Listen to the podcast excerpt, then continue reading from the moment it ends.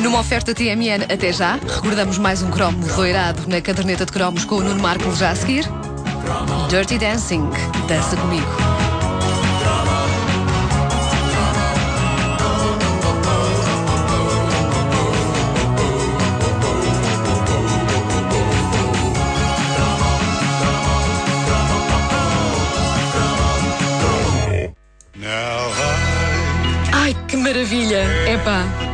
Que memórias.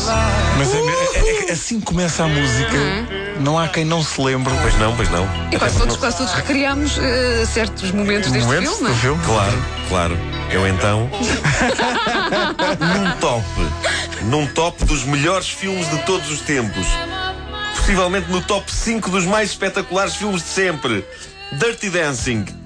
Nunca estará. Mas em 1987 foi o filme da vida de muita rapariga e o pesadelo de muito rapaz que estivesse interessado nessa muita rapariga. Porque eh, Dirty Dancing não era só um date movie. O típico filme que eh, um garoto leva uma garota a ver para lhe pôr a mão por cima e tal. Mas era um filme que fazia as miúdas querer dançar. E não era dançar sozinhas, era dançarem com o seu próprio Patrick Swayze. Ora bem. Que, eh, se um rapaz se desejava realmente impressionar aquela rapariga, teria de ser ele. Mas como? Dirty Dancing foi uma das primeiras vezes que muito rapaz dos anos 80 se sentiu realmente ameaçado por aquilo a que eu chamo síndrome da fasquia.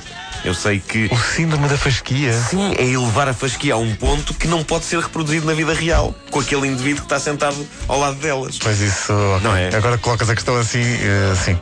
Dirty Dancing era isto. Eh, Eu, eu sei que nem, nem- é capaz de nem ter sido essa a intenção dos criadores do filme, mas a verdade é que, de filme romântico para levar a miúda, Dirty Dancing podia rapidamente passar a ser a razão porque nunca aconteceria nada entre mim e ela. Porque o raça do Patrick Swayze era inalcançável. El- Elas achavam-no o homem mais bonito à face da Terra. Sim. Conf- Confirmas isso, não é? Aham, Não, ainda por cima ele tinha feito um estágio no Norte e Sul, que era uma Ah, série. claro, é sim. verdade, é verdade. Já, Sim, sim, e era Portanto, muito interessante. portanto, já o sim. tinham visto com folhos. E Patrick Swayze dançava, e Patrick Swayze cantava. Pois ok, na parte do cantar ele era capaz de não andar longe do David Hasselhoff. Desculpa, mas teve no- no- nos Estados Unidos a música dele, o Shit Pois Like the esteve no top Um 10 da Billboard. Pois foi, pois foi. Mas depois não gravou mais pouco, pouco mais. Não, porque tinha que tempo. será? Então não tinha tempo, Não então. tinha tempo. Ah, mas pronto, ah, ele era um Adonis para as miúdas Era. e Dirty Dancing só vinha sublinhar o quanto os rapazes portugueses eram, na sua grande maioria, deprimentes, comparados com aquele indivíduo. Eu tive um colega, desculpa, tenho, que contar isto. Eu tive um colega no liceu cujo primeiro nome era Patrick. Era Patrick. Mas era mesmo? Sim. Chamava-lhe Patrick, portanto. Sim. Então, na altura do Dirty Dancing, eh, ele era ainda mais gozado. Ei, Porque ele do. Patrick Swayze só tinha o nome. Só tinha o nome. Era, era, arrasado, era arrasado, era arrasado. Claro, claro. Agora, Dirty Dancing é um filme que tem as suas bizarrias. Muita gente que nunca viu o filme acha que ele se passa ah, naquela altura, nos anos 80, muito por causa desta canção de Jennifer Warnes e Bill Medley, I've Had the Time of My Life, que era o número de dança final do casal apaixonado Patrick Swayze e Jennifer Grey. Mas a verdade é que a ação de Dirty Dancing passava-se em 1963. O que faz com que seja muito bizarro que, no grande número de dança final, eles dancem ao som de uma coisa tão absolutamente 80s como esta canção. Ah, não é? Mas havia outras particularidades do filme. Patrick Swayze era unanimemente considerado um deus da beleza e manteve um bom aspecto até à, à- à sua morte recente. Mas a, a rapariga do filme, Jennifer Grey, tinha um nariz capaz de fazer Barbara Streisand parecer um portento de delicadeza no que toca a feições. Ah, mas já viste fotografias atuais? É que houve ali. Houve retoque? Aconteceu obras eh, ao nível. eh, Aconteceu o retoque, ela contou. Mais uma- linda? Não, é, é- não é Ela está pior. completamente diferente. É perverso, porque estranho. eh, agora ela diz que passam por ela na rua. Vi uma entrevista muito engraçada dela Sim. que ela dizia: agora passam por mim na rua e dizem: ninguém- Você é extremamente parecida com a miúda do Dirty Sim, Dancing. mas eh, acham que não é. E ela diz: Não, não sou eu. Ah, é agora. Ah, sim, É sim. agora. A outra Ah. era feia. Não, mas o, o facto da Jennifer Grey ter um nariz estranho eh, tornava a sensação final desigual, porque um rapaz olhava para a rapariga com quem tinha ido ao cinema e pensava: ok, não dança. Mas é mais bonita que a do filme. e elas não podiam dizer o mesmo de nós. Elas diziam não dança e é muito menos bonito que o do filme. Era desigual. Não a minha hipótese. teoria é que Dirty Dancing deve ter estragado muita vida. Agora, o filme, o filme em si, eh, o filme em si era o que era, não era uma rapariga sedenta de se libertar do jugo autoritário do pai, pai, inicia uma relação com um professor de dança na tensa América dos anos 60. E é basicamente isto, com tudo o que isto implica.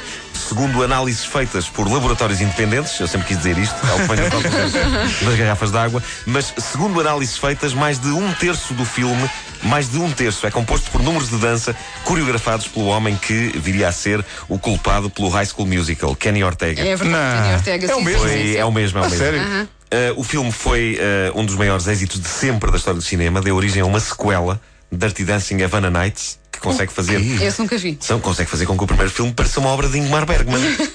E há uma- é- mas é uma continuação oficial. é uma continuação existe. oficial, sim, sim. Sim, sim, sim, é sim, mais ou menos verdade. recente, não é? Tem que. É, tem poucos anos. Cinco, tem seis poucos anos, sim, talvez, sim, para aí. sim. Uh, e há também uma versão teatral para a Broadway. E na era do VHS, cassetes de Dirty Dancing venderam-se à bruta e a coisa prolongou-se pela era do DVD, sobretudo quando saíram agora as edições comemorativas. Para mim, Dirty Dancing contém aquela que é capaz de ser a melhor frase de sempre da história do cinema. Talvez eu esteja a exagerar, a exagerar um bocadinho. Tudo nada. A verdade é que ninguém pode ficar indiferente ao momento em que Patrick Swayze, no papel de Johnny, corre em defesa de Jennifer Grey, cuja personagem se chamava Baby, proferindo palavras tão imortais que eu penso que toda a gente as devia seguir como uma máxima para as suas vidas. Põe bem alto o som e ouçamos. Nobody puts baby in a corner. Nobody puts baby in the corner. Ninguém mete a baby a um canto. Vai buscar! Ah, eu sempre quis usar esta frase em alguma situação da vida. Mas até agora ainda não apareceu essa situação. Certo, em, em português não resulta da mesma maneira, até porque não há muitas pessoas em Portugal chamadas bebê. O é. que eu fiz outro dia foi usar a frase quando vi que o parque do meu filho Pedro estava demasiado encostado a um canto da sala. Ninguém mete o bebê a um canto! Então, e qual foi o efeito que essa frase dramática. Rigorosamente nada. Fui pegar no parque e trouxe-o mais para o meio. Pois. Bom, não terá mesmo impacto, mas foi melhor que nada. No filme, Patrick Swayze o que é que faz? Diz isto, puxa Jennifer Grey que está sentada e triste numa mesa, leva-a para o palco, faz este discurso que estamos a ouvir E que acabou agora. e que acabou agora. Muito bom. Eu tenho um timing espetacular. E eh, estão criadas as condições para um grande número de dança decisivo, que é precisamente ao som do The Time of My Life. Eu percebo a escolha eh, desta canção para um filme passado nos anos 60, porque eles tinham de manter os adolescentes dos anos 80 interessados e a coisa nunca iria lá ao som, sei lá, dos Platters, por exemplo. Pois, exato, exato, exato. Tanto assim que na banda sonora de Dirty Dancing havia mais coisas que soavam a tudo, menos anos 60, como o tema que vamos ouvir a seguir de Eric Carmen, o imortal criador de All By Myself. Vamos ouvir. Ei, eu já nem me lembro. Pois é. É este homem. Eu adoro esta música, devo dizer. É um guilty pleasure.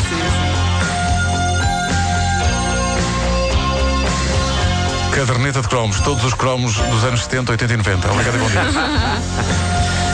Isto se chama Hungry High. Ah, Hungry Hungry Eyes. Hungry Eyes. Exato. Havia uma música chamada Hungry Heart, que era Não. Outra era, coisa. era Bruce Springsteen. Bruce Springsteen. Olha só, olha só. Eric Carmen. Vai cantar.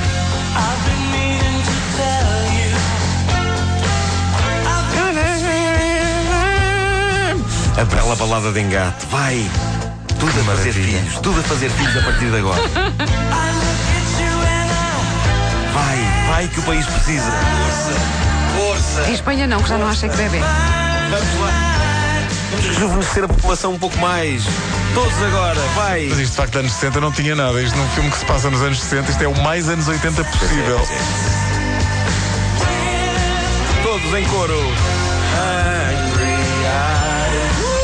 Bem, hoje acaba o programa e vou inscrever nos alunos da Pol. Havia aquele, havia aquele momento em que ela se atirava em voo. Vocês lembram-se disso? Durante a, dança? Sim, sim, Ela atirava-se em voo, com os braços abertos.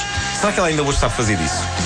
É melhor não. É, ah, então, não, se calhar, se calhar foi assim que ela mudou o nariz. Ah, Porque há um dia em que o Enfaixa-se rapaz não consegue. Não consegue. Claro, claro. Eu acho, eu acho que li alguns que Patrick Swayze escreveu na sua, nas suas memórias, no seu livro de memórias, que não gostou nada de contracenar com, esta atriz. Estava-se que a não o houve nariz. assim- Não, isso Exato. não faço ideia. Eu não sei que ele. um clima muito há uma, entre eles. há uma entrevista com ele no, no YouTube em que ele diz que nunca achou que a frase Nobody put baby in a corner fosse boa.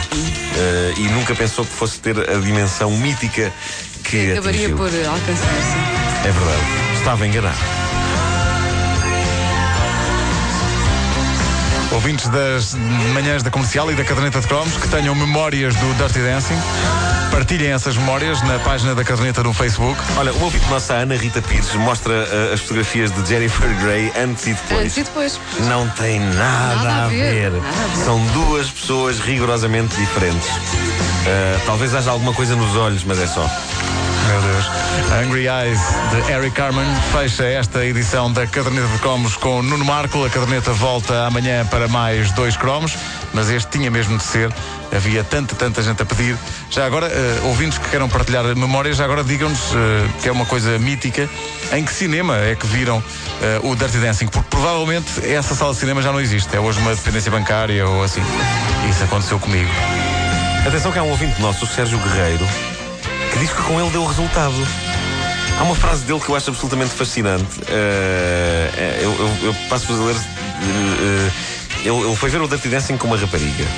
É a memória que ele partilha com toda a gente. E ele, ele diz assim: aposto que são poucos aqueles que, depois de verem esse tão mítico filme, fizeram amor até partir uma cama. Aquilo é que foi. Depois, olha, nunca mais a vi. É a memória que ele partilha do Dirty Dancing. É pá, que bela memória. Que herói. Está muito bom. Que herói. Como é que ele se chama? Sérgio Guerreiro. Nobody puts Sérgio in the corner. Não. Este cromo já tem algum tempo, é um dos cromos doirados que recordamos durante este mês de agosto aqui nas manhãs da comercial.